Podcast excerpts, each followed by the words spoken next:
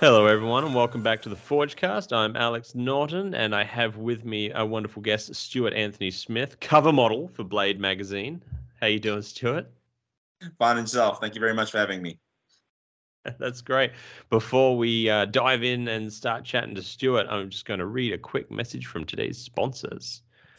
And today's Forgecast is brought to you by Rob at Weber Abrasives. So make sure the next time you need abrasives or grinder belts for your workshop, you give a visit to webers.net.au to stock up. And of course, Nordic Edge, knife steels, handle materials, kits, not to mention every tool from tongs to the sexiest file guides on the planet. You can find them at their easy to use website, nordicedge.com.au. So, Stuart, welcome to the show. Uh, you were actually uh, my inspiration of the week just a few episodes ago. So, it's good to actually have you here in the flesh, so to speak. Thank you. It's nice to be appreciated. Always. Um, do you want to tell the uh, tell the listeners about yourself? Give them a quick rundown, the, the the the short version of who Stuart Anthony Smith is. The short version of the long and fascinating story of Stuart Smith. Yes, of course. well, it was a dark and stormy night. no, not quite. No, I, I, was not one of those guys that it was ever had a fascination with knives. Knife making kind of fell into my lap. Um, I used to be a very unsuccessful sales rep, and uh, I was well paid, but I wasn't very good at what I did. And one day I went on a knife making course with ABS, now ABS Master Smith Kevin Harvey, when he had a uh, workshop in Gold Reef City. It's a kind of a historical theme park museum slash casino out in the middle of Johannesburg somewhere. And um, right. he had a, a, knife forging course going on. And of course, I had a job, so I went in the evenings. I went for two hours every Thursday evening for a month, and that constituted the uh, culmination of my knife studies back in 2000. And uh, from there, I kind of dabbled with knife making, uh, maybe making one or two knives every two or three months. You know, I was probably averaging about a knife every three months. And then one day I realized that my job was making me completely and utterly miserable and decided, uh, well, I decided with the gracious uh, permission of my wife, I said, she said, well, what else do you want to do? And I said, well, I don't know how to do anything else other than make a knife. I've got no formal education in any formal fashion. I went straight out of high school into work. I got there was a barman and a waiter and you know a jack of all trades, master of none. You know, nothing mm. particularly to contribute to my future well-being. Nothing a study. I didn't learn any skills or apprentice anywhere. It was just stuff to earn me money. Didn't think about my future at all. Anyways, so I quit my job and I started making knives. I dived into the deep end and promptly sank straight to the bottom. So, yeah, I uh, I made a whole bunch of knives. I've actually got one or two of the original knives is hiding in a bookshelf somewhere that I refuse to look at anymore. But oh, really? Uh, you don't pull them out to compare yeah. to your latest one every so often? Yeah, no, I do. I've looked at them and it's, it's it's shocking. And I see some of the new knife makers these days, and I look at them and I say, "Nah, you got it easy, man. These knives look really nice compared to the chewed bubble gum that I used to forge out." You know. So so yeah. So then I in 2004 I started making knives full time. I attended my first knife show in 2004 as well. That was the Durban Eastern Knife Show down in KwaZulu Natal. And uh, it's been a slow and steady upward rise from there. I uh, eventually became a member of the Knife Makers Guild of South Africa, I think in about 2015 or 2014. I can't be sure, but somewhere around there, mm. which is kind of a uh, prestigious step in the South African knife making community. And from there, I got my journeyman smith with the American Bladesmith Society in 2019 when I attended my second blade show. First blade show I went in an attempt to just visit and see all the knives and meet all the makers. I think every photograph with me, of is of me standing next to a knife maker I've only seen pictures of, and with knives I've only ever seen pictures. of. kind of in a shock and awe situation, like I can't believe I'm here. Second time I went Yeah. there, I was a little bit more confident, a little bit more relaxed, and I met with the people that I knew I liked, and I hung out with them, and it was a far more relaxing experience. In contrast to that, it wasn't actually a relaxing experience because I had my five knives in for submission, my journeyman smith, and that uh, when you pay thousands and thousands of dollars to get to America, and it's Mhm. pass or fail. You know, if you fail, it's sorry, you don't get your money back. You know, No, But, uh, gotta do it all I'll- again. I was lucky I passed. I also made and did my cut and bend test while I was there. So I made my knife at a Right. friend's workshop. And uh, I uh, went and did my cut and bend test with uh, ABS Master Smith Lin Rhea in his museum in Arkansas. What a and, uh, gentleman Lin is. He's such a nice guy. Fantastic guy. He's one of the, the true gentleman bladesmiths. And the guy can swing a hammer like nobody I've ever seen. I mean, if, if Yeah, you're a his forge finishes look like they came off a grinder. Ah, it's, and it's depressing actually a little bit watching the work, quality of the work that he produces. But if you if you've ever seen him forge, I, I was in there in person. He forges with a four pound hammer, cross peen hammer. This thing is chunky. He holds it by the end of the handle. Yeah. You know, most of us choke it about halfway or two thirds of the way. You know, but this guy Mhm. holds it and he swings it like it's like like there's like it weighs nothing. I tried that for a while and it makes me tired.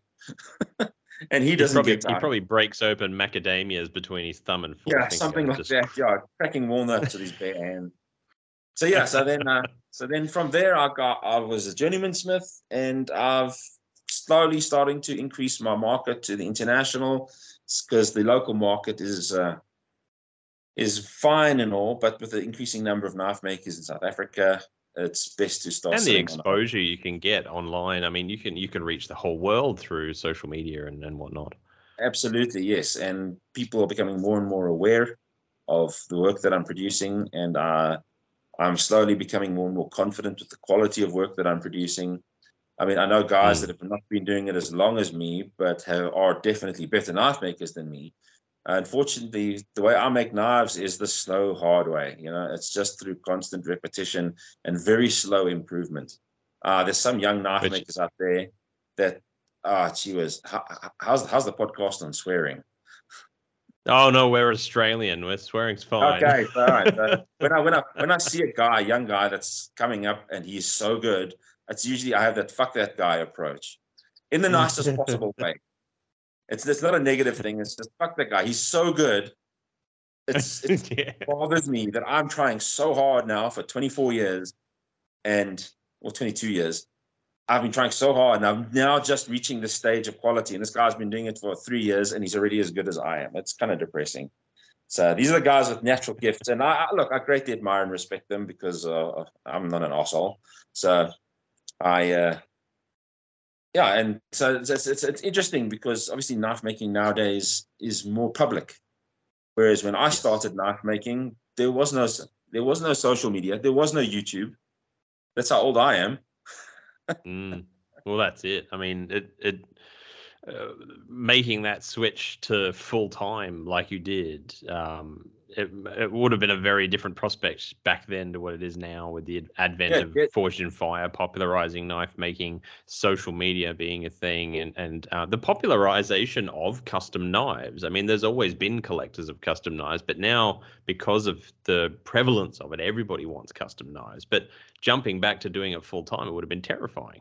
I mean, back back then in 2004, when I started making knives, the idea of selling knives overseas was a foreign concept because Mm. the internet was reach people. in its relative infancy, and the only way to communicate really with people overseas with these was through emails. You know. Yeah. And we didn't have WhatsApp back then. There was no convenience No. of instant communication anywhere in the world. The way I sold my knives was through flea markets, through hunting festivals and hunting shows. Um, in Afrikaans, in South Africa, we have something called a Mampoerfees, which is where they sell basically South African moonshine and uh, right. all the all the variations thereof. And uh, you would have yourself a little knife table there. And when you had, you're sitting next to old granny singing, selling doilies and homemade jam, and there's Harry Stuart Smith from Finland selling his knives. Trying to make a living. So yeah, I was every weekend at some ridiculous show or another in a desperate attempt to sell and publicize my knives as much as possible. And uh, at, for me, the advent of social media and the ease of communication around the world is just it's a blessing because now it's so easy. I post a picture on my Instagram, and within two hours, that knife is sold. I, this is why I don't even take orders anymore because every knife I make mm. sells, and it's. It's a it's a great blessing and uh, a, a, a, boon to the the, the uh, success of the business that I'm now trying to run. Yeah, yeah, absolutely. And now getting um, the recognition that, frankly, you should have been getting a long time ago um, with appearing on the cover of Blade magazine. I was so excited when I saw your knife there. Um, I mean, people people rightly so should be chasing your work. It's stunning. That was a surreal experience. I mean, um, I know many knife makers who've had their knives on the cover of Blade magazine. I recognize them. And uh, I know Lin Rhea's had a, I think he's had a, a knife on the cover. And uh, I don't know how it changes you as a knife maker. I mean, I know for your own ego, it's a definite it's validation. Yes, it's a certain validation. And it's not just my knife. My name is on the cover. It says Stuart Anthony Smith, Lionheart mm. knife. And, and, it's like wow you know you you kind of have a big head for a couple of days it's fantastic but then you start did thinking, they tell you that they were going to do it no this was a total surprise i oh, actually i messaged steve shackleford because okay so the, the, okay how how it happened was my um uh, uh, uh one of my fellow knife making friends in America uh, from Yellis Cutlery or Yellis Knives. Anyways, he sent, hey, he said, hey, buddy, I, I got this today. And he sent me a picture. All the pictures you see of that cover with that dirty thumb, that's his mm-hmm. thumb holding the magazine that he sent me the picture of. And um, that's how I found out about it. It was through somebody else who got an early copy of that of that magazine. Now that magazine is going to be, according to um, Steve Shackleford, because I messaged Steve Shackleford, the, the, the editor, and I said to him, I said, "Thank you very much." It's, I mean, I don't know, I don't know what to say. I'm kind of speechless. And he, and he was very kind and accommodating. He said, no, no, it was a great knife. It's a great photograph. You know, it was, we felt it suited the cover perfectly. And, and that's all she wrote really. And now I just have to ride this wave of glory and fame and success and figure out what fancy car I'm going to buy. that's right. One with knives mounted on it. Yeah, with big knives painted on the side. Yes. No, no. But um, joking aside, I genuinely sat down and considered what does it mean to have your knife so publicly acknowledged? Does it mean that you just become known? Is it going to affect my business? Am I going to get calls for people wanting knives because I was featured in a in a magazine? I've been in Blade once before for one of my knives, but that's just in a maker section at the back. Um, I've got knives in the knives annuals. I think about four or five in two or three years of the knives annuals, and that's not boosted my sales or my popularity at all. I've not that I've noticed. So I'm just curious. I mean, it's like I said, it's great for the ego and it's great for the validation, but does it actually? Is it going to help me? Is it going to make me any money? I don't know. We'll see. We'll it's see when Blade. shame that you. Uh, that's when thousands and thousands of those magazines are going to be distributed to uh, potential customers. And also, my knife will be on auction. So, the knife on the cover there is actually the ABS auction knife that I donated to the ABS for the purpose of uh, obviously earning them some money so they can support their uh, funds and uh, their, their, their, charities and whatever they support. And uh, I think there's hmm. six knives, amongst of which is Niels van den Berg's knife, the nice dagger that he got there. Uh, and I think mm-hmm. Josh Smith has got a, a, Bowie in there as well. So yeah, so there's a couple of big knife makers there. But I mean, I don't want to blow my own horn, but when I looked at my knife amongst those others, it certainly stands out. You know, it's mainly, a, it's a it's a striking piece. Mainly because it's a monster. Okay, it's it's got a 14 and a half inch blade. It's it's almost two inches wide. You know, at the at, mm. at the point. And of course, the masterful inlays from Tiaan Berger of the um, the uh, Richard de Lionheart shield that I used for the clam yeah, the rampant lions. Well, it's actually a clamshell guard, but I'm calling it a shield guard because I've I've converted it, the clamshell portion into a coat of arms style type shield. So yeah, so we'll see. It's I'm a- very excited to see It's a what. shame shame you can't make it to Blade Show this year because I reckon you'd be probably belle of the ball walking around there. I certainly hope so. I, I mean, so I, I- certainly believe I might have, but unfortunately, it's just a financial thing. You know, I can't afford to go right now. I mean, it's not just traveling to America. That's actually the cheap bit. The expensive bit is staying in America, because Yeah. when your when your currency, your rate of exchange is sixteen to one, which means every Yeah. for every dollar I spend, I'm spending 16 of my local currency. Uh, just buying a can of Coke is uh, is going to make me broke. You know, It's um it's an unfortunate reality of that sort of thing. I mean, local blade shows can only do so much when the the world seems to revolve. The knife world seems to revolve centrally around the the ABS in America and and what's going on in America. So yeah, I mean, the Um. I, ideally, I'd love to move to America. That was a plan at one stage, but unfortunately, it, uh, immigrating is not. First, first of all, COVID hit as we started our plans Yeah. to try and make an attempt to see what we could do. But the second thing is, um, myself, I don't have a job, so I'm a self-employed. I'm not exactly on the uh, ideal list of candidates for potential immigration uh, immigratees, if you want to call them immigrants. Oh, there you go, fancy words. there you go. So Yeah. it's not like I'm going to say, hey, I've got my own business and I want to move to your country and earn some money there. And they're going to say, yeah, well, well, how do we know you're not just going to be homeless?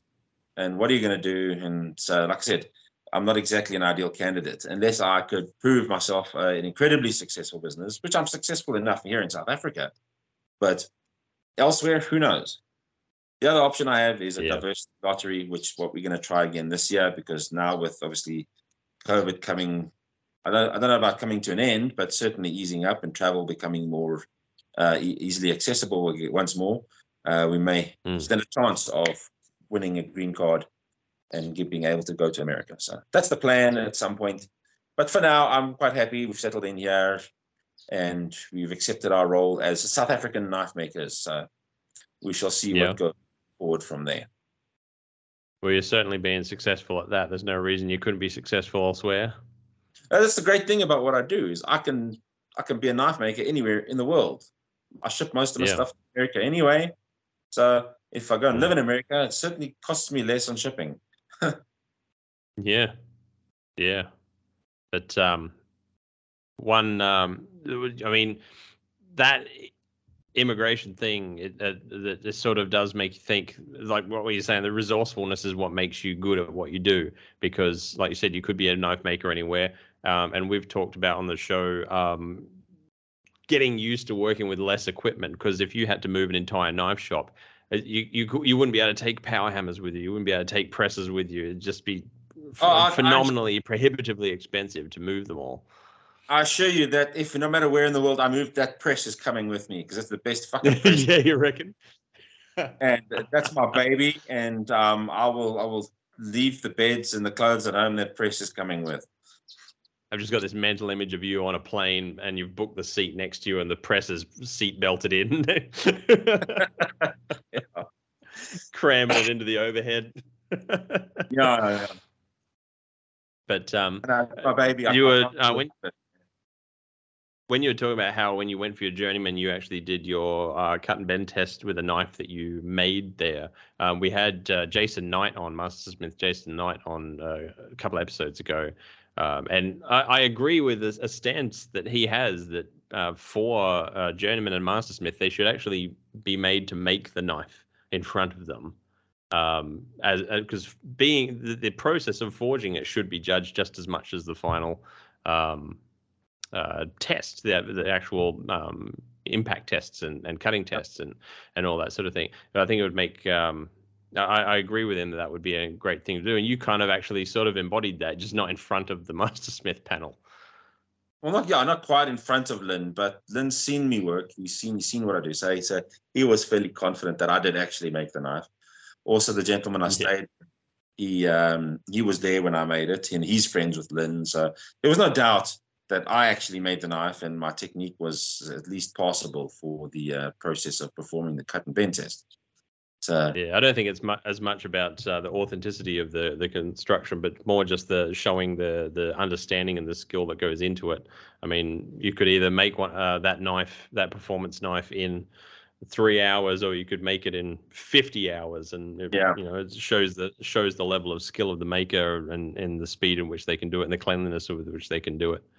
Um, it, it's actually my co-host who's normally on the show but isn't isn't here this week. Sam did a uh, YouTube video where he made one out of a, a car leaf spring and quenched it in hydraulic fluid and uh, did did the 90 degree bend test with it and the chop test and and um, yeah it, it passed everything and it was uh, it was quite an experience to watch him actually do that. Well, it's the it's the knowledge that you can employ into the materials and the techniques that you have. I mean, I, I- I'm I'm fairly confident that I could take a leaf spring and turn it into a cut and bend knife successfully, um, much the same as I could if I took a proper piece of 52100 or 1080 or whatever it was, and do the heat treating. Because I, when I started making knives, there were no knife shops, no supply Mm. shops.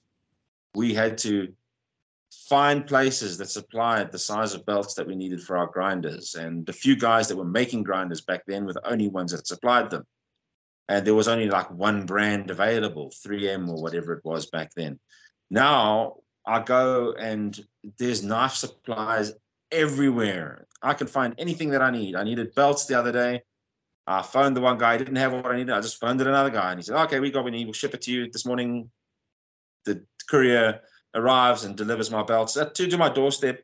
I didn't have to go climb into my car and drive around trying to find the damn stuff. So Yeah, I think what a lot of modern knife makers, anything anything in the last 10 years, I think, um, failed to grasp the difficulty, especially in South Africa, that we had of trying to Mm. become a successful knife maker when there was no industry to fall back on of supply and demand because there were so first of all there were so few knife makers and even fewer bladesmiths i might add okay because uh, the, the the history of knife making in south africa all comes from stock removal Yeah. okay so vegan knife making. vegan knife making yes Now, when Kevin Harvey came along, he and a few others um, introduced bladesmithing to the uh, knife making community in South Africa. He, him and him and Heather Harvey, because Heather Harvey was a farrier, and uh, she was a, a very competent blade uh, uh, blacksmith, and Kevin was only doing stock removal. He was grinding knives out of stainless steel, like most people did.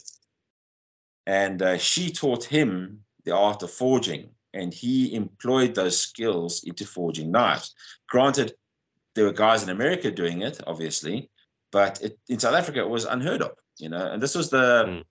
80s early 90s the 1990s you know that's yeah, how long, that's how long ago it was when i say the 90s it's like hey we haven't reached the 90s yet.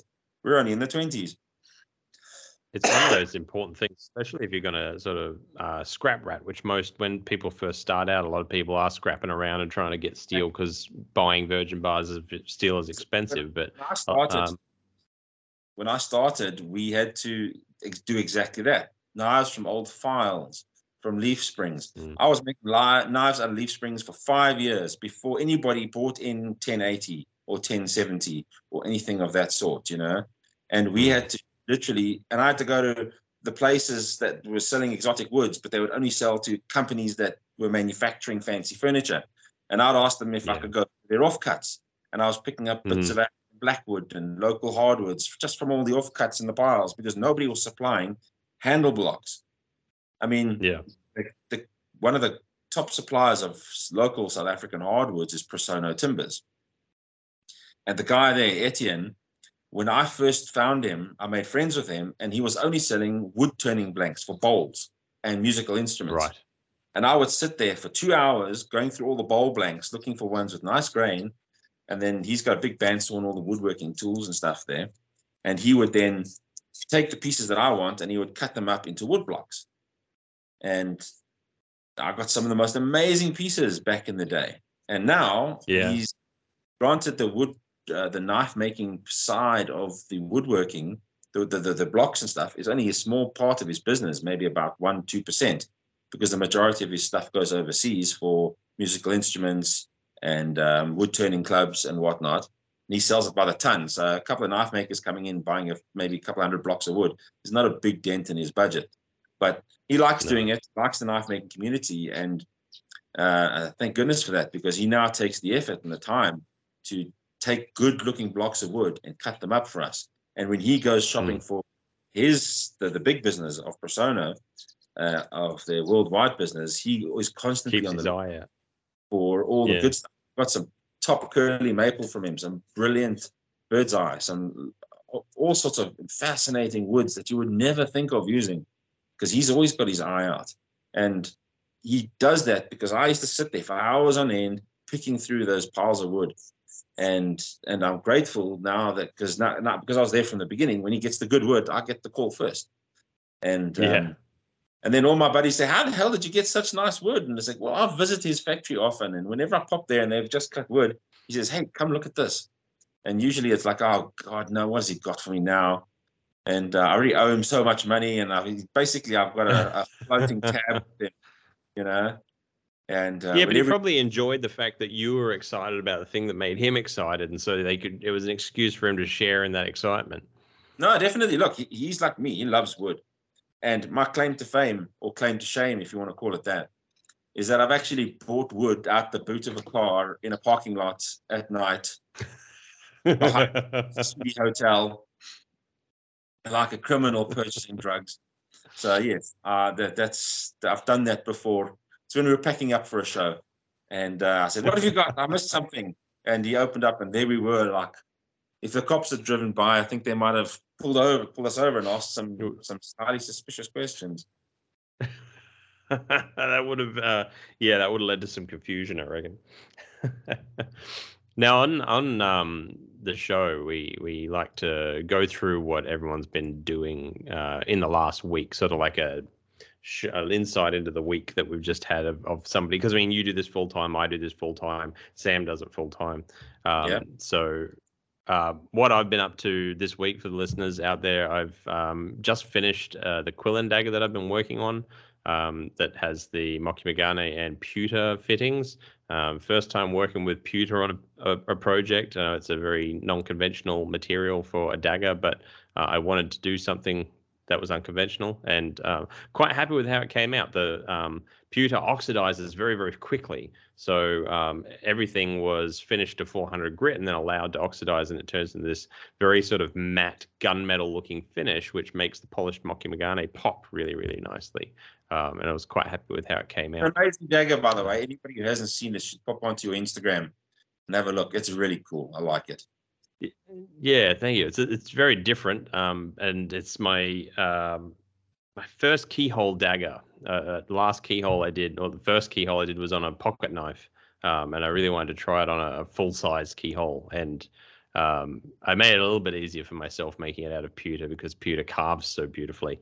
Um, but it um, no, I was it was quite quite good. I was I was quite happy with it. So it'll be a, a, a case is padded case is being made by my lovely wife for it at the moment. So it'll be um, up for sale soon. Um, and I've started work on my next um, sort of high end folder. I like to every so often do a, something that is a real challenge for me, something new, something different, just to push myself. Um, and I started work on that. And um, I had the last high end folder I did, Tusk, the one with the mammoth tusk scales, um, what had such a long wait list of people for it. Unfortunately, person number one took it. So I had all these people on this wait list that missed out. And as soon as I announced on Instagram that, that I'm starting work on another one, most of them have added themselves to the wait list for this one. And I haven't even, I've just cut the, the, the blade blank. that's it. Well, that's the kind of business so you like you know, where it is. It's it's encouraging. Your work. When yeah, yeah, on, they want a piece of it, you know. Yeah, but it's uh, it's intimidating to have just started on a project and have all these eyes on it. Um, and I have no idea where I'm going with it. I'm not. Uh, I know Niels always gets up me about this. I don't really plan projects much. I, I like to have them a, a, vague idea in my head of where I'm going with it, um, and I like to sort of have it evolve um, from there. So I don't even know what this knife's going to look like. Um, but it's worked for me for the last few years, and it's going to keep working on. Um, my song of the week that I'd like to add to the playlist is actually an interesting one. And I have a feeling I know the vein that Stuart's song of the week is going to be in because I know what he's been listening to lately. Um, but this is something that I discovered recently, and it's actually um, Maori metal. You know, the Maori wow. people of New Zealand? Cool. Imagine a haka dance with the chant, but to heavy metal. And oh, you've got Maori. It's in, it's incredible. Um, and the the band is called Alien Weaponry. Uh, I, I'd never heard of them before, but they did a song called uh, I'm probably going to butcher this pronunciation because all of the lyrics of all their songs are in Maori, um, which I can't speak. But this song is called Rū Ana Te Whenua, and it is oh, it'll get you fired up. Let me tell you, it's the sort of thing you want to crank it because it starts out with just voice chant of a haka. I, I yeah. believe it's a haka. And then the drums kick in, and then the electric guitar, the heavy, like sort of guitar comes in, and it just, oh, it gets the heart rate going. It's bloody brilliant. So um, that's that. I'll add that to the Forgecast playlist, and people need to need to listen to this. If you did not know about uh, Maori metal before, you got you got to get on on this and, and on, the, on a similar vein, there is a Mongolian heavy metal band. I don't know if you know the Hu. yeah. The Hu band. Now the Hu band spelled H U are also yeah. a very similar vein. They do a lot of Mongolian throat singing, and then the metal kicks in. And oh yeah, like you said, fires you up. You want to grab your sword and shield and go out and butcher savages. Yep, yep, yep. So, um, what what have you been up to this week? Myself, I am preparing knives to pay bills. The, the business of knife making, not necessarily the creation of knife making. So I've got two small Bowie knives. when the I Shield say, Maiden one? Um, yeah, the two Shield Maidens I finished last week. Now, Shield oh, Maiden, oh, cool. just have a look at my Instagram profile there. You'll see it's a, it's a, a small knife. Well, the Shield Maiden itself is the handle design, not necessarily the knife itself. I've done hunters yeah. with the shield maiden handle. I've done puukkos with the shield maiden handle. Um, I want to do a Bowie knife for the shield maiden handle. I think that'll look pretty cool. Now the shield maiden handle is uh, generally uh, a red style wood that I get either desert ironwood or snake beam or snake wood or anything that that's got a, like a reddish brown hue to it. And those sandwich on either side of a blackwood and maple a composite that's got the kind of uh, pie wedge style Viking shield. Um, mm. If hmm. that if I could, if that's a correct description of it, so I've got a little yeah. cross on it, uh, and it's and I've got a little uh, steel button that goes in the middle to form like the center of the shield. And those are pretty cool. Yeah, very popular. I could have sold those two knives four or five times over. They're very a lot of people like them. And then yeah. to this this week I've got some small eight inch bowies. I call them hunting bowies. And uh, those are in a side, what I call sideways Damascus, so sideways W's. So if you've ever made a W's, um, generally it's about between 40 and 60 layers that you then put on its side and you crush to create the little C's and you cut the C's mm-hmm. and you stack and they become W's. Now, generally the recipe for a W's is your 60 layers, you draw it out on its side, you cut it into four, you draw it out, you cut it into four, and then you either ladder or concertina that, and it creates some really cool W's. But now before I ladder it out, instead of drawing it out, I turn it back on its side again, and then I draw it out that way. And then I put the the ladder in there, and it creates a, a very strange pool and eye type W's. It's it's it's not quite W's, it's something different but I want to play around with the design some more, maybe making a bit more coarse and a bit more fine and see which one looks the best. But uh, if, if, some, if you're interested, some of the Damascus my Instagram for the next couple of days, and you'll see the progress pictures of those going up. And uh, right now, I'm working on the handles for those, which are going to be small ball guard handles. Uh, one's going to have oh, cool. a copper, copper and red and black burl. I've got a red and black burl in the workshop, die, uh, stabilized and then I've got a stainless steel guard, ball guard I'm going to do with a um, stabilized blue uh, maple handle. and uh, the stainless steel and the blue go together very beautifully. And I'm looking forward to those finishing those because I think they look kind of sexy. I'm really getting the hang of these ball guards, and I want to keep doing them until I've like I've got it down to a T, and then I'll move on to something Polish else. those balls. Yeah, but I love yeah, Yeah. yeah Look out for those polished balls, absolutely. um, I, I'll still never get over. Uh, we talked to Kyle Royer a while back about the dagger he did, where he um, did a black mirror finish uh, on all of these fittings, and oh, jeez, yeah, there's something about a polished sphere and the way that the light hits it that just is hypnotizing.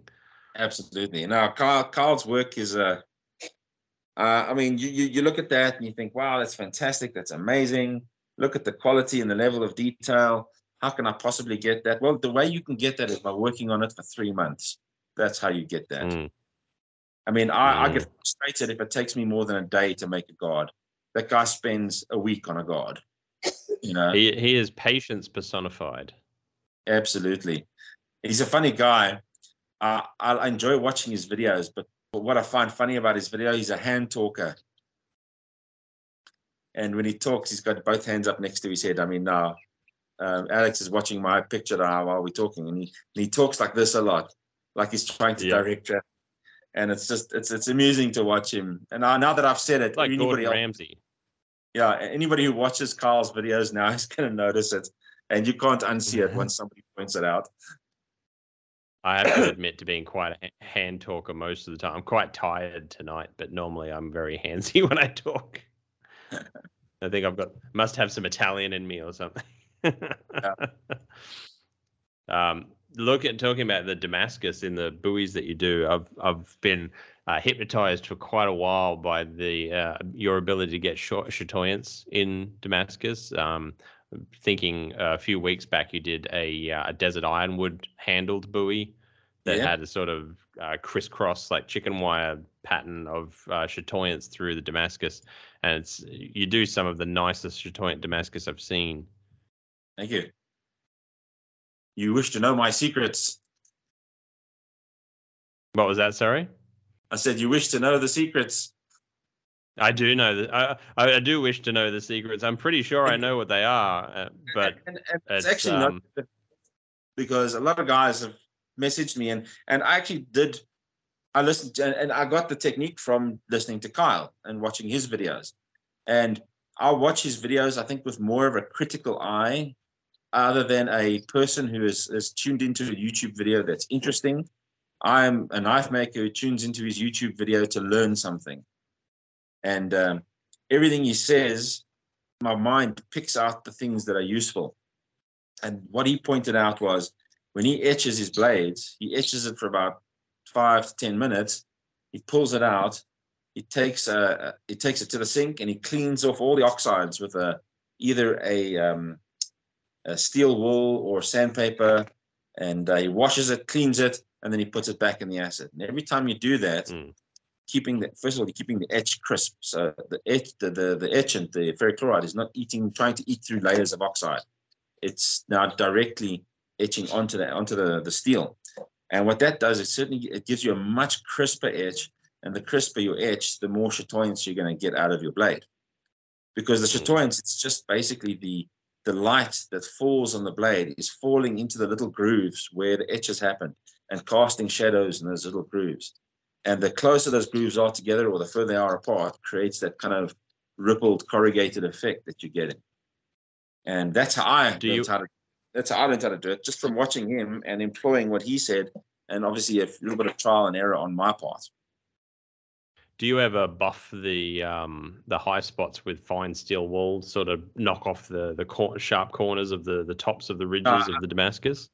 I don't find it necessary because it's not so deep that it's it's like uh, uh, it creates corners. But but my method is I I etch and clean, etch and clean. I do it about six or seven times, okay, until I can start to feel with my nail the layers. All right. Hmm. Then on the last three etches, I pull it out. I clean it with a 1200 grit. I sit there and I re-hand sand the whole blade to a 1200 grit. I clean it off with with with washing soap. I make sure it's nice and uh, and degreased, and I put it back in for another five minutes. Then I pull it out and I hand polish it to a 2000 grit. and then I clean it again and I put it in for a last time, and then I take it out and I give it a either two and a half thousand or a three thousand grit finish, and um, and then I give it a light buff on the buffing wheel, and the buff takes those those the, the shiny parts and makes them like a mirror. And then once that's done, I soak it in degreaser to get rid of all the buffing compound that's now stuck in your carbon layers. And uh, you, I just keep degreasing until the degreaser comes off clear and there's no black or brown or crap left in it. And then I take it to the kitchen and then I wash it with warm soapy water, soft side of a sponge, and I keep going until I see no remnants of the, the buffing compound. And then we coffee etch it, and the coffee etch obviously brings out the the darkness of the um, carbon layers, and it leaves the the uh, the, The nickel, nickel- untouched. Mm. So yeah, that's how I do it. It's a long process, and there's something I discovered is you don't do anything else while you're doing it.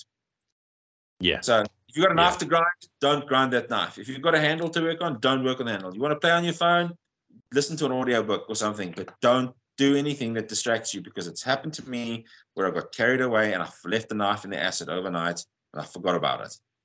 And it's and what what might be best described as an antique finish. uh, my my wife did her first uh, Damascus knife recently, and um, I explained the whole process to her, very much thinking that she wasn't going to want to sit through the entire amount of work that it is, because it is a lot of work if you want to do it right. Um, but she did it. It took her. Uh, she did it over the course of two days, and she just sat there, hand sanding it, polishing it, etching it, cleaning it, polishing it, going up the grits, just until her fingers were numb.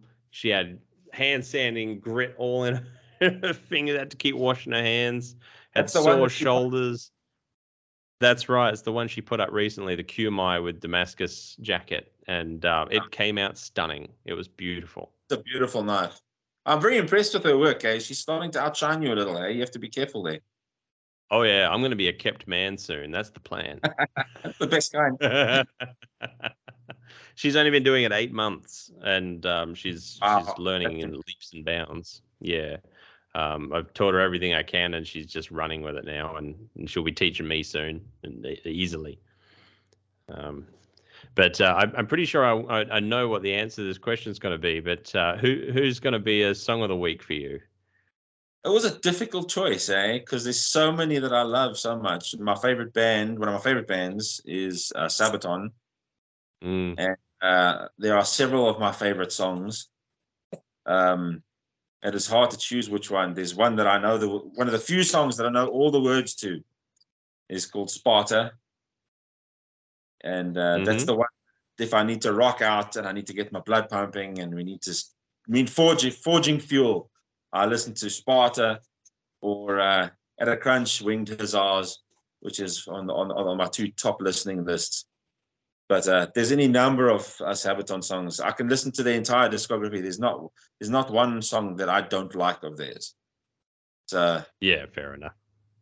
It's great when you have a band that's like that because I, I get quite picky with music sometimes, and I'll only like one or two songs of a band. But when you find a band like uh, for me, it's a band called the Cat Empire. I will listen to any and all songs of theirs, and and they keep putting out new albums, and I keep loving every song on there. There's never a dud, and it's it's a special thing when you find a band like that. Yeah. you just know you can always listen to them. So, absolutely, um, believe it or not, it's not the first time Sabaton's been added to the Forgecast playlist. So um, you and you and Sam Towns, Sam, my co-host Sam- Sam has added it a couple of times. He's a big Sabaton fan. Excellent. Then we have something to talk to. If only he was here, Samuel. I know, lazy. Good heavens. Yeah. now we have a tradition that we ask every guest to tell us about their anvil. And I, we know most people have multiple anvils, but everybody's got that special anvil, the one that maybe started it all, the one you like the most. Yeah. Um, we know, we want to know the story of it. How did it come into your possession? It's usually not the case that people just buy it. It's it's usually a Yeah. story behind it. Well, mine, well, mine does have, a, a, a, a, I wouldn't say a unique story, but it definitely has a story. Uh, when I first started making knives and toying with knife making, when I was the at the tender age of about 24. Um, my father, who wanted to spark this interest in me, even though I no longer lived at home, he, he, he took it upon himself to uh, he, to try and uh, light a flame inside me for something different and something new. So he, he was the one who paid for my course to go to Kevin Harvey. And um, while we while I was doing that over the few weeks, we contacted another knife maker, a very famous knife maker in South Africa called Bertie Rietveld. He's famous for Mm. his award-winning art daggers. I mean, he Yeah. he goes to the uh, New York Custom Invitational art shows. You know, all, all the big. He's, he's amongst the big names of knife making in the world. Anyways, Yeah. and he had he had a 75 kg anvil for sale for the the whopping price of 400 rand. Uh, that Oh wow. right, that equates to just do some rough math, about twenty dollars, twenty five dollars. Yeah, and that was in the year 2000 that I got that anvil. yeah. He drove all the way out to his farm in the middle of the Magaliesberg, and uh, we lugged that fat anvil into my car, and we drove it all the way back. And I set it up in my first workshop, which is in the bottom of my garden, under a lean-to, and I had a two meter by two meter tool shed, which I crammed my grinder and my drill press into, and I had to grind with the door open, and uh, that's how I was Yep. making knives in the beginning, and that's how I made my living for the first two or three years in that tiny workshop before I excavated out the garage, which is now where I have my workshop, and uh, it's been that tiny little space, and my tools have increased, but my space hasn't increased. So there's only kind of enough a workshop for me, one by myself now. But yes, I've had several anvils over the years, and hard times has always forced me to sell them. And the one anvil that I will never sell is the first anvil, the one that I got. And uh, I'm very happy with her. She's had many reconditions and many surfacings. Still got the same anvil stand I had that I welded together when I when I put it together uh, 20 years ago. So yep. yeah, so that's the story of my anvil. There's an interesting story Do you know about what make it is? Anvils. I don't know if he ever told you. We asked him about his, and he said, "Which one? They're all just anvils. They're all just in the shop together." Well, one one day I was at here's a story. One day I was at Niels's workshop. I think this was when he was still in Pretoria before he moved out to the farm. And I've got a knife that I forged for a cutting competition. I forged the knife, and while I was um, heat treating it, I tried to straighten it during the quench, and it snapped. And that was the day before I was leaving to go to the hammering. So I quickly whipped out another knife from a thinner piece of leaf spring and I've got that knife today. It sits in my workshop. Winnie? Oh no, sorry, you can't see it. Sorry, this is not a video. Damn it. I could have shown it to you. It's called Bessie. Okay. It's the ugliest piece of sharpened leaf spring that you've ever seen. Okay. However, I did something right. The heat treating was right. The the, the bevels, the, the edge geometry, everything was right. And it was a champion uh, cutting knife. that won the competition in the end. But uh, one day I was at Niels's house when he had taken up knife making and I said, and I had the knife with me uh, at the end of one of the one of the meetings we had at his house the one day. And I said, "What do you think would win, the knife or the anvil?" And everyone was like, "Oh no, it's gonna win this." And I said, "Fine, let's see what happens." I took the knife, edge edge on, and I chopped the corner of the anvil, and the knife, the edge of the knife chipped, and there was a piece of the knife wedged into the corner of that anvil that he ground over and welded over. So we don't know which anvil it was. So one of his anvils, he's got a workshop. He's got a piece of Bessie wedged in the side of it. he did not it tell us that story. We called it a we called it a win for their knife. I think the knife beat the anvil because it was a big slice. It was, a, it was a, it was a it was about six or seven millimeters into the into the the face of the anvil, the corner. Does You know? that does that mean Bessie is a Morgul blade, leaving a splinter in in the anvil like that? Maybe maybe it has control over it in some. Un, Yeah, untold- maybe. you are secretly Niels's puppet master this whole Yeah. time. That's the truth. He is actually the most regular guest on this show. He's been on, I think, four times now, and he's never told us that story. Ah, well, N- N- Neil says a lot, but I don't think a lot is said. If you know what I mean. oh God. So you've you've been in this industry for a while, longer than probably most people that are in the industry at the moment, given the how prolific it has become. Um, you would have seen its community change a lot, and you're you're a, a very um, I, I, at least from my perspective, very positive voice in the community in the way you speak out about things and support uh, new makers, uh, even if you are thinking "fuck them" because they're they're, they're better than you, you think they should be. But that's that's, um, that's the French fuck them. Uh, yeah, it is. It is. It's the Australian one. Um, yeah. but in that time, I mean, it's, it's a long time to have been in an industry. How have you seen that community change? Do you see it as being for better or for worse? Well, I think it's for the better for the most part, because generally the kind of person who makes a knife is one of a few things. They're either technically minded. Most of the times, they're pretty. The tech, these technically minded people are relatively down to earth because they realize that to get things done, you have to work. You have to put in work.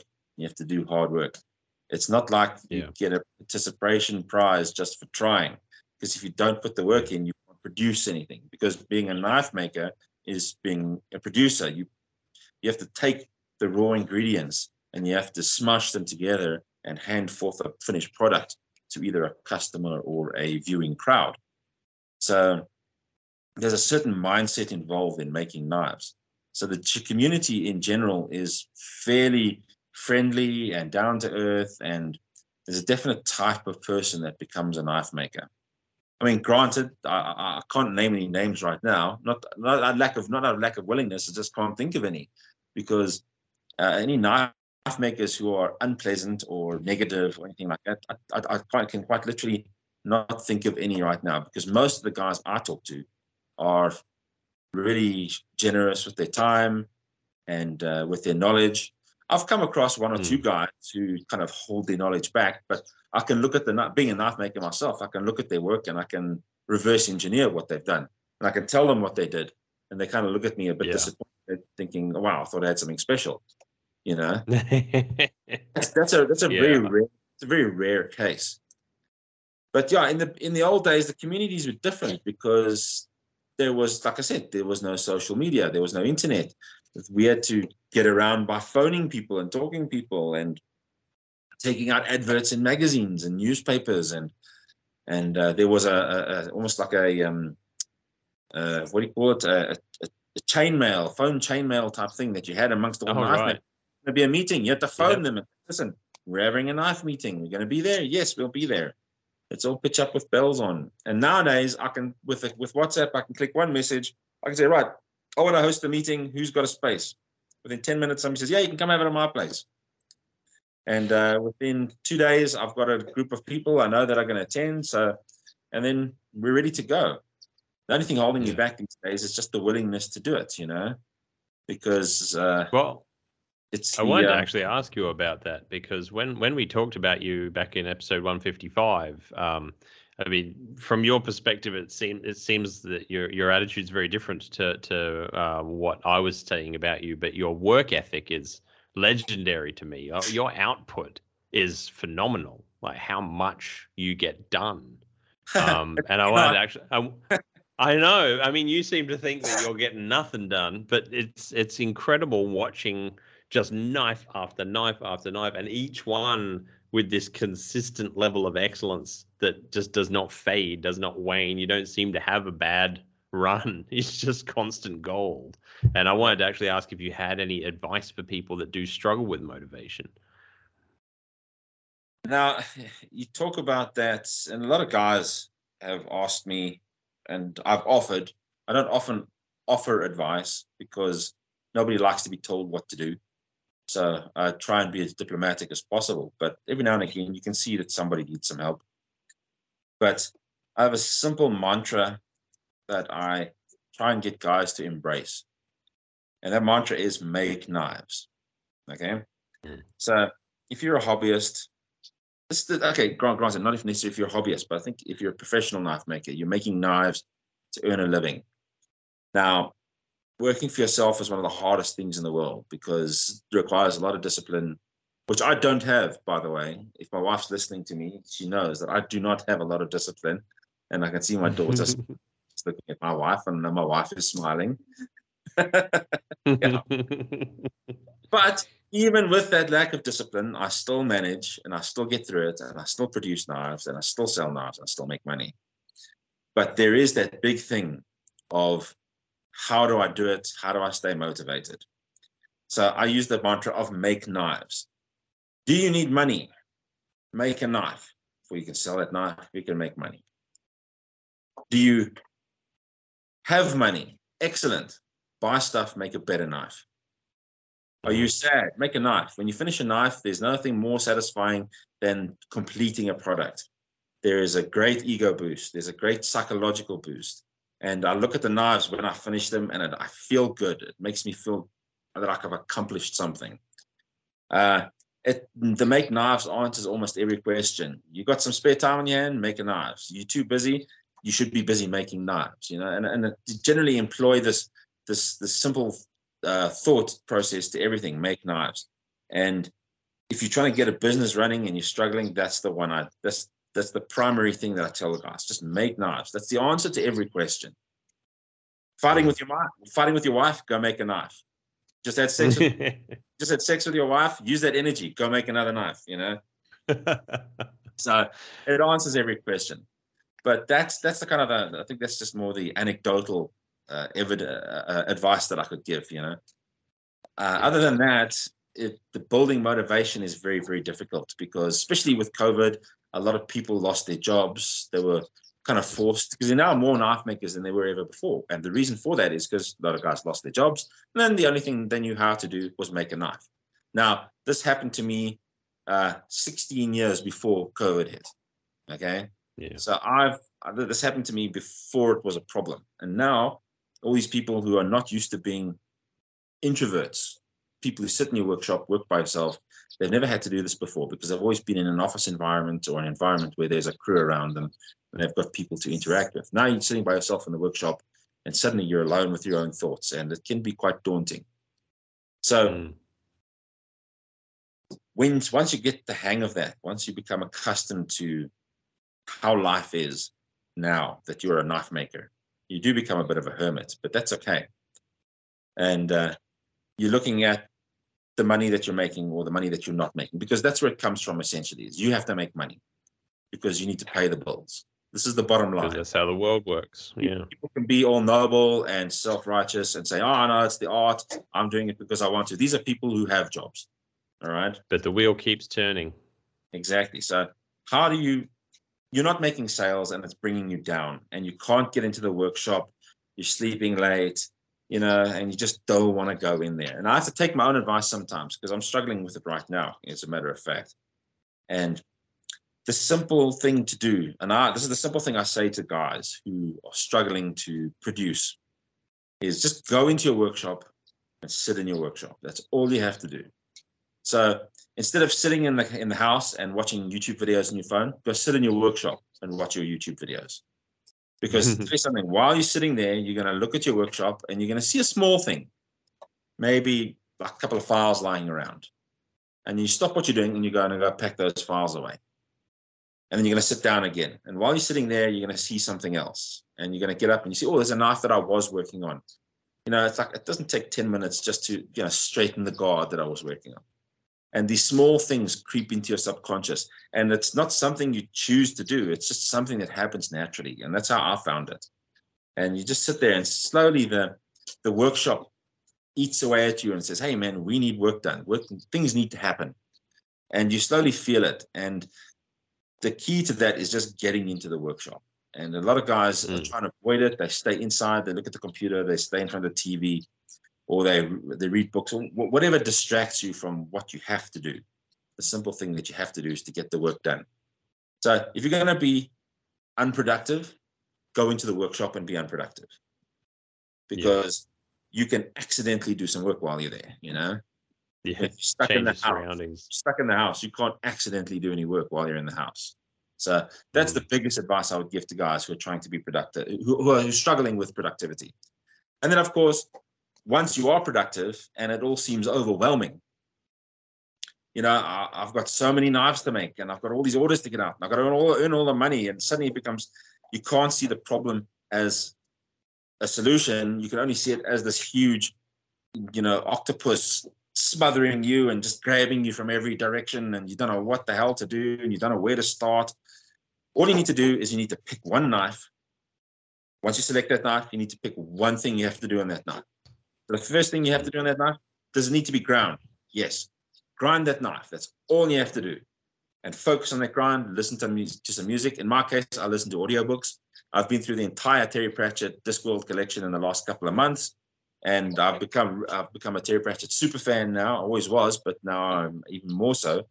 And uh, anything that you want to listen to, and because I've caught up on so much reading, not just the Discworld stuff, but any reading. I'm now listening to um, lectures on uh, writing books because I'm an author. I'm not a published author, but I've written a book that I want to get out at some point, and I need to know if my story is any good. So I'm listening to a writer giving lectures. So this is how I occupy my mind while I'm doing the mundane task of grinding a knife, because grinding a knife requires yeah. hand-eye coordination. It doesn't require hand-brain coordination. You know, so your brain can listen to something else while you're doing the work at hand. And that's what I do. So I listen to books and I do the one task that I need to do, which is grind the knife. Not even just grind the knife, grind the knife at 60 grit. That's it. Really break down your task into the smallest possible component. And once you've got that knife at a 60 grit, instinctively you move up to the next one, 120 grit, whatever. And, and by the time you're done, you realize, hey, the knife's finished to an A30. It's only been half an hour or whatever it is, however long it takes you to grind your knife. And a Bowie knife takes about two hours anyway. But whatever it is, not only have you now ground the knife ready to be hand polished or heat treated, you've also knocked off two hours out of an audio book and learned something, you know, or a lecture or whatever. So you've now suddenly hmm. taken those two hours that was started off as a tiny little task and you've turned it into something productive. A lot of people get so fixated on trying to see the end of the path that they're on that they forget how to just take a step. Exactly. All you gotta do is just keep taking one more step you only need to see that step and you'll get there. Uh, it's a big problem because you get overwhelmed by the problem and you, instead of being able to focus on the solution. And the solution yeah. is, like I said, just to break it down into small chewable pieces and you can get through it.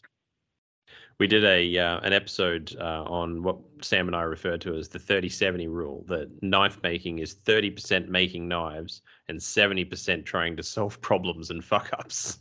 I thought and you, end up big, as a trying to find the tools that you just put down.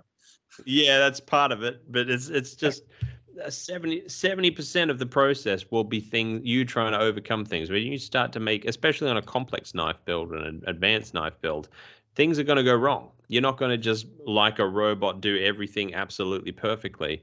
And being a knife maker is largely being able to overcome problems and, and come up with solutions.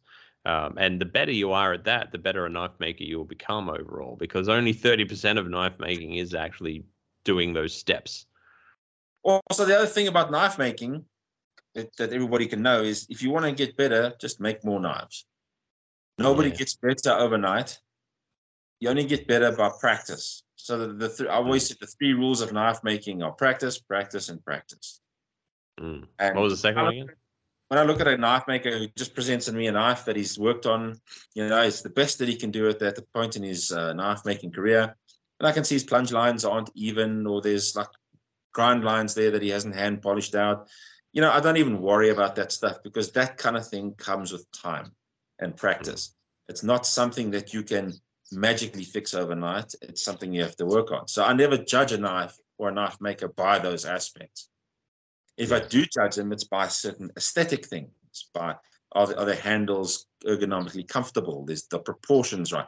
Those are simple things that then you can impart upon another knife maker in order to help them improve. I can't tell them how to grind better. I can't tell them how to make things symmetrical. That's something that you have to figure out on your own because I'm not you. I can't figure out why you can't do it properly yet. You need to sit there and put in the work and the practice to figure out how figure out how to get it done properly goes back to that first rule that you said of just make knives.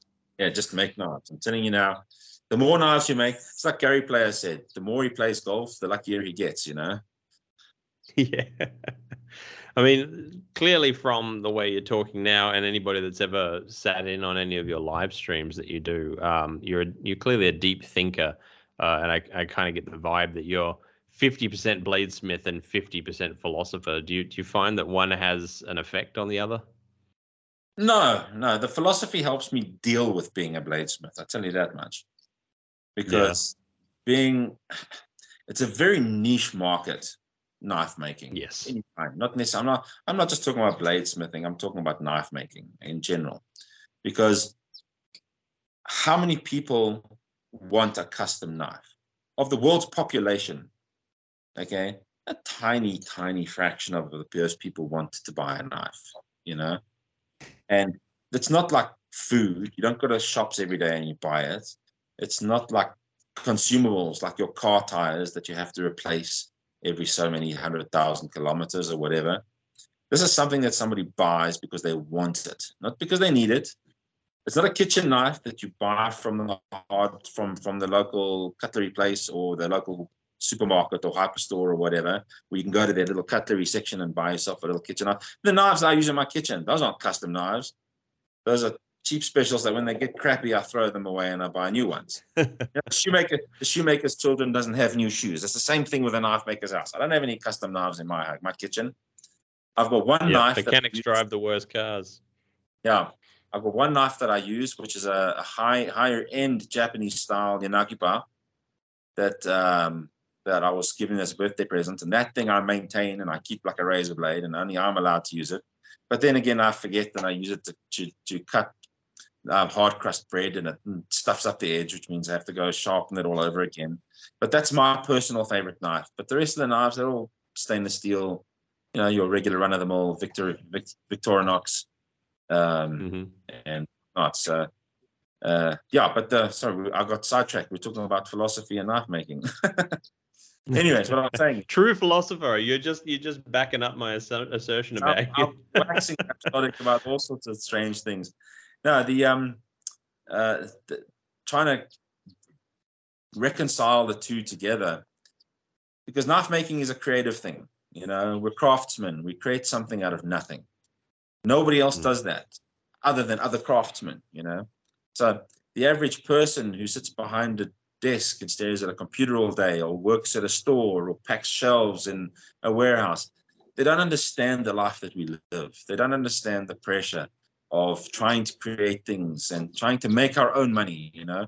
Nobody pays us to do what we do. We have to earn the money and pay ourselves. So our reward is hmm. not always necessarily monetary which is the primary goal naturally but it is more of a fulfillment that we can provide for our families and that we can put food on the table and a roof over our head and we're doing that from the sweat of our brow and the and you know the the, the, the, the ache in our back and the and the sore muscles and the creaking bones and as I get older now, I'm starting to feel these things more and more. And um, definitely, you become more and more aware of your mortality because you're sacrificing your body to do all these things. My hands, when I move my hands, like, okay, you can't see the video, but I'm flexing my fingers. I can feel my joints. Mm. They're not as limber as they once were. And um, I'm now 47 years old. I'm approaching the big 5 0. And thinking about that is like, how long can I keep forging? And that's why I take great heart in guys like Lin Rhea I mean, he's late 70s, I think now. He's coming along. And that guy forges like a demon, man. You, I'm, I get tired and that guy can keep forging. So I yeah. take a great amount of comfort in the fact that I can do this until the day I drop dead. I mean, I hope, yeah. I hope the day I die, somebody's going to say, did he finish that knife yet? You know, uh, is it sitting there? Is it sitting there? And so, so when I drop dead, there should be a knife still on my on my workbench, and I, I I, I don't intend on retiring anytime soon. I will keep making knives until the day I die. Uh, there's um, Cy Swan, the the blacksmith in America, who's I think in his uh, mid 90s now, 95, 96, uh, and he's still going. He's still forging a knife. It's it's a, it's incredible seeing it, that guy. I think it's just your body gets so attuned to doing it that you feel more comfortable while you're doing it than when you're not doing it. Absolutely. While, but um, yeah, a certain uh, muscle memory that you feel when you fire up the yeah. forge and swinging the hammer. It's um, it's very true what you were saying about um, the the struggles that somebody that does this full time has to go through, and I know that time is probably the most valuable currency that any uh, self-employed person can have is is time. You, you, start caring about it after a while. You start caring about it more than money. When things are going well, you tend to start thinking in terms of I just need more time or you know, spare time, time to myself.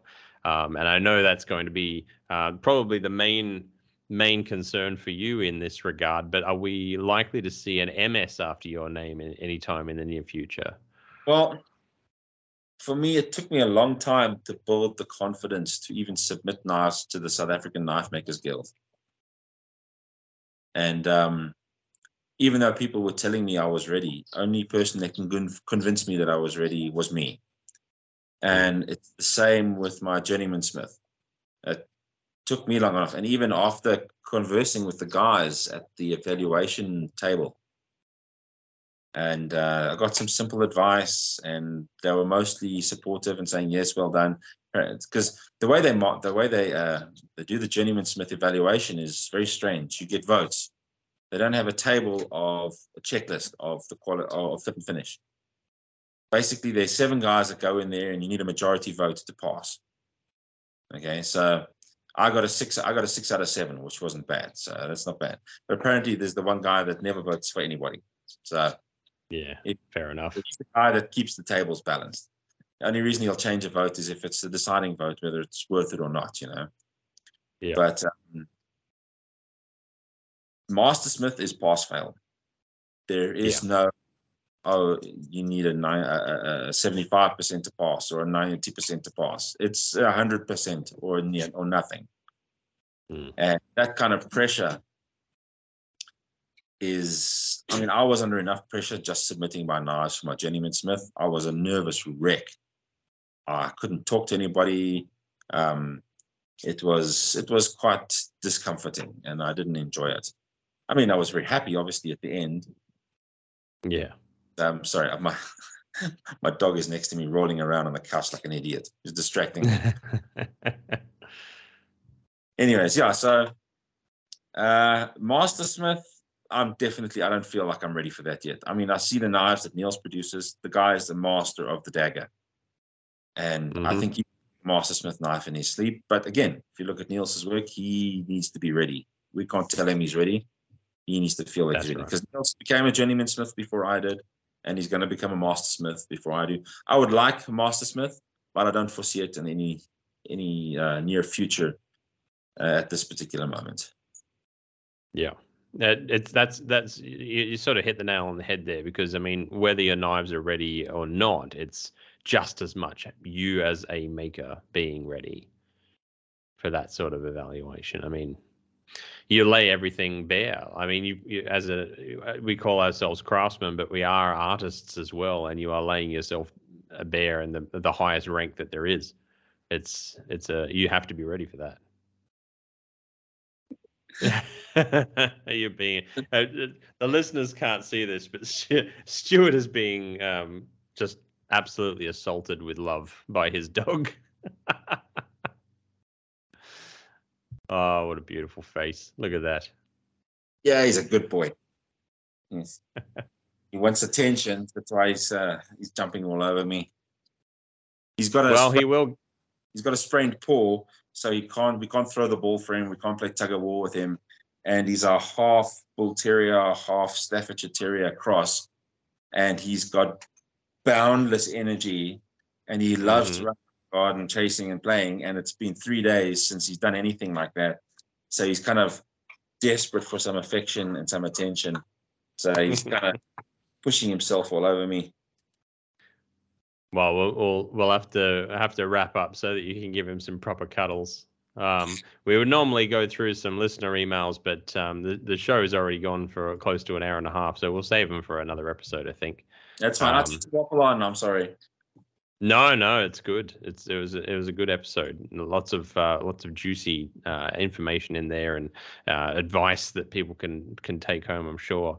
Um, we've got uh, we wrapped up our Forgecast competition in the last episode, so I'm just going to say we we give out um, challenges for beginner blacksmiths to try, um, just to push themselves. And uh, this month's challenge is to make a functional yet beautiful slitting chisel to add to your collection, properly heat treated uh, and able to be used in your forging work. So if you're going to have a go at that challenge, guys, uh, use the hashtag ForgeCastChallenge on Instagram because we would love to see what you do.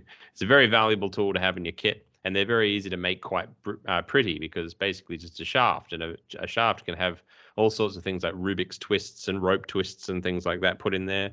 You might even um, do like a, a basket weave or something like that to for the handle if you wanted to get really fancy. Um, but only the business end needs to actually work. The rest of it's just something to hang on to. So uh, go nuts with it. Make something pretty because you can always have prettier tools. It's a little bit of whimsy and we like it. but um, if anybody wants to have uh, an email sent into the show, they just need to send it to ask.forgecast at gmail.com uh, anything blacksmithing or bladesmithing related, we'd love to answer it on the show, or sometimes we'll just email you back. But thanks very much, Stuart, for coming onto the show. It's been an absolute treat to talk to you. Oh, it was a pleasure. Thanks for having me. Sorry, I'm monopolized all the time. No, not at all. This is what we like to have. Um, if people are for some reason not yet following you in your work, where um, where would you recommend that they follow you? Follow you? Um, I'm predominantly active on Instagram at Smith Handforged Knives, one word but that's also mm-hmm. linked to my Facebook fan page, also Smith Handforged Knives. Um, I'm not accepting any personal friend requests on my Facebook, which is Stuart Anthony Smith, but you can still follow me. Uh, you don't have to be my friend to follow me. That's when I do my um, daily grind talks where I uh, ramble on, uh, not every day, but uh, whenever I'm doing a car journey to, out to a supplier or a fellow maker or a or somewhere where I'm collecting something, I generally put on a, uh, a about a 40 minute talk on anything that's on my mind at the time, and usually it ends up like uh, like today, becoming a bit philosophical. And yeah, it's a, it's it's a good time. I don't get a lot of listeners in. It's like I mean, we get the high double digits, you know, like 20 at the most, if I'm lucky. But I do it for me, yeah. and I do it for those who do listen. So you're welcome to join me, and just like I said, start following me, and you can catch me every now and again when I do one of those. And on very rare occasions, when I do a YouTube video, I do have a YouTube channel, and uh, I do uh, some videos there of knife builds or tech tips and techniques for my fellow knife makers.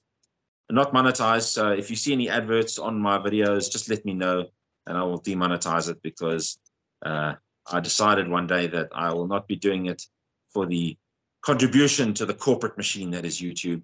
I will make yep. it just and just for knife makers. And uh, Stuart's um, YouTube channel is Smith Hand Forged Knives. Uh, you can look that up. Um, I quite like your videos. I, am um, sad you don't do them more often, but as a YouTuber myself, I know just how much work is involved in in making yeah. YouTube videos. Even, even it's, it's horrendous. Uh, is is hours of editing for like a 15 minute video? It's ridiculous. Yeah, yeah, it's crazy. But um, no, it's it's uh, it's been a hoot to have you on the show. Uh, uh, um, sorry you missed Sam. We'll have to get you back another time in the future so that Sam can. And, very happy to can, come and talk to the two of you again. So have me whenever you want. Take jam out about Sabaton. yeah. No worries, guys. Well, uh, if you're looking for me, I go by Valhalla Ironworks, and you can find me on Facebook and Instagram and YouTube and Patreon and various other places. Just Google me, you'll find me. I'm like a bad smell. You can't get rid of me. Uh, and we will see everybody next week for yet another episode of the Forgecast. Keep those fires lit. We'll see you all next week.